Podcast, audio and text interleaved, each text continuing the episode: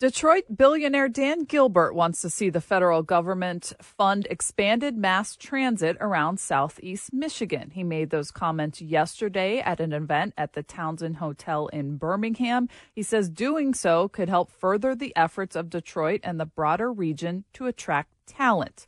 Attending that event was Nick Manes, residential real estate and mortgage company reporter for Crain's Detroit Business. Good morning, Nick.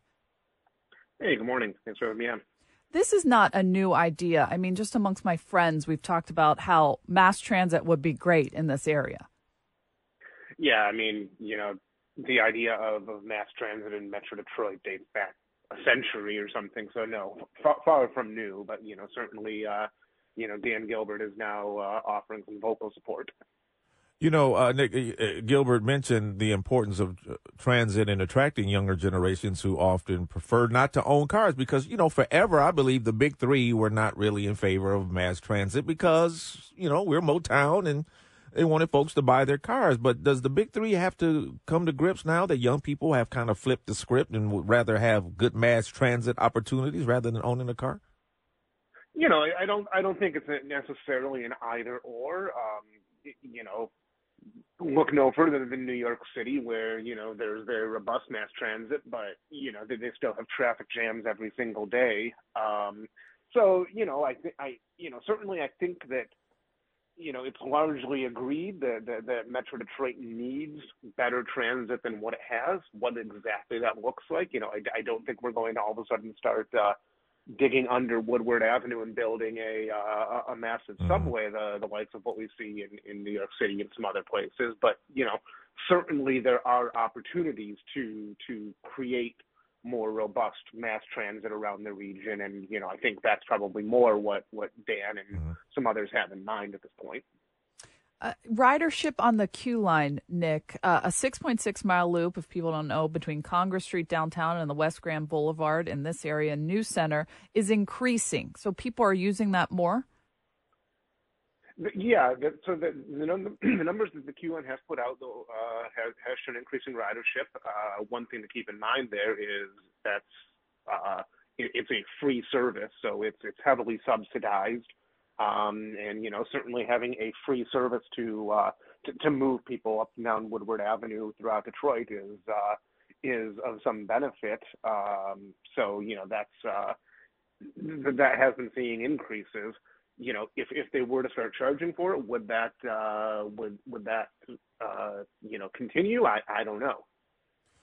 You know, critics really have pointed out that the existing transportation systems in Southeast Michigan they kind of fall short of providing the necessary mass transit that the region requires. So, did, did Dan talk about how we would move towards a more unified transit infrastructure? So, so you know, I want to be very clear. You know, I, I wouldn't say that Dan necessarily offered any kind of, okay. uh, of vision for this. You know, I think you know, in some ways, this might have been more of an off-the-cuff uh, uh-huh. uh, remarks. Um, you, you, know, basically, as, as, you pointed out at the start, he was talking. A big theme of his his talk yesterday was on the need to attract and retain more talent in Metro Detroit. And at one point, he mentioned that that expanded mass transit could be a part of that. So, you know, I don't think he has any, you know, grand plan or vision at this moment. Um, you know, obviously Dan is an influential guy, and uh, and you know when he says things like that, it carries some weight. You know, I think what remains to be seen is whether he you know now offers more financial or political capital to to get something done. Well, that's what I was going to say. When he sort of sets his mind to something, we see all the fruits of that downtown, and maybe perhaps just putting this out there now, we're talking about it. Sort of, it gets at least the conversation going. Nick. Yeah, I think that's you know that that's certainly something that he probably has in mind, um, and you know certainly we've seen it you know play out uh, you know in downtown Detroit with with his vision there.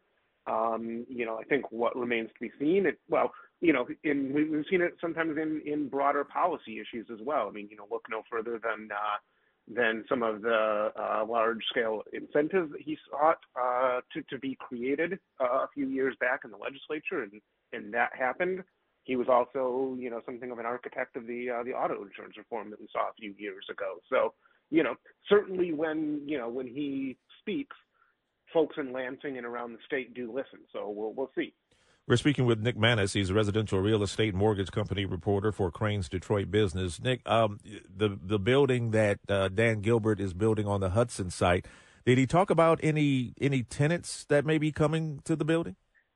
He he did not, um, and uh, and we're we're not aware of any at this point. Um, you know, he did talk about he did kind of list a a laundry list of, of retail tenants in the, the, the greater downtown area that his real estate firm Bedrock is uh, is attracting. Um, you know, he said that they're still having discussions with Apple about opening a store, but uh, but n- nothing specific for uh, for the Hudson site yet. Uh, Nick, as residential real estate reporter, what are your thoughts on the home prices in Metro Detroit, all time high in September and up 6.7% from the year earlier?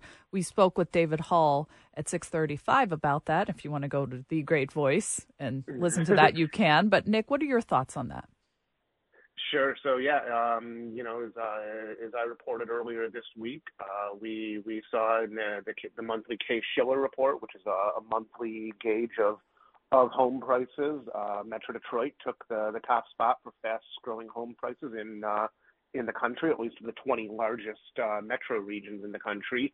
Um, you know, that's uh, you know that's a positive and a negative depending on your perspective. It's uh, it's a positive if you're somebody trying to to sell a home right now. You're you know likely to fetch a a higher price, but uh, but it's a negative if you're somebody in the market to buy a home right now. You know prices are going up, and as I'm sure David attested to, you know there's you know increased uh, elevated mortgage rates right now. So you know all of that creates uh, creates challenges for, for buyers. The other part of that is that while we do have the fastest growing home prices, at least we did in the month of September, um, you know, Metro Detroit still has very low home prices compared to pretty much every other major metro, and uh, and prices have appreciated the least of any other major metro in the uh, in the country. So you know, prices are on the rise, but we're a long ways from uh, from pretty much every other big metro.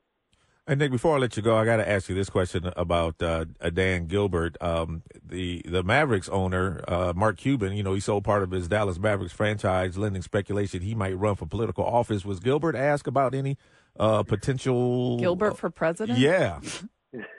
he he actually was asked about that, and uh, and his quip was uh, he has never considered politics. He likes to get things done. Well, well, yeah, I understand. I don't think we're going to be seeing any Gilbert for president signs anytime soon. All right, Nick Manes, residential real estate and mortgage company reporter for Crain's Detroit Business. Thank you so much. Have a great weekend.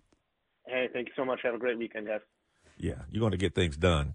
Uh, and and Dan, Dan certainly gets things done with all the research opportunities he yes. just recently announced, all the buildings down there. Um, plenty to come from Dan Gilbert, I'm sure, but not in the political arena. His quote was, I think you have to be 80 to run for president. oh, God. All right. Coming up, we'll be talking with uh, Fox News radio correspondent and WJR contributor Jessica Rosenthal. We'll get more into the debate that happened, the great debate between the red and the blue states on uh, the uh, Fox News channel. We'll get that coming up when JR Morning continues.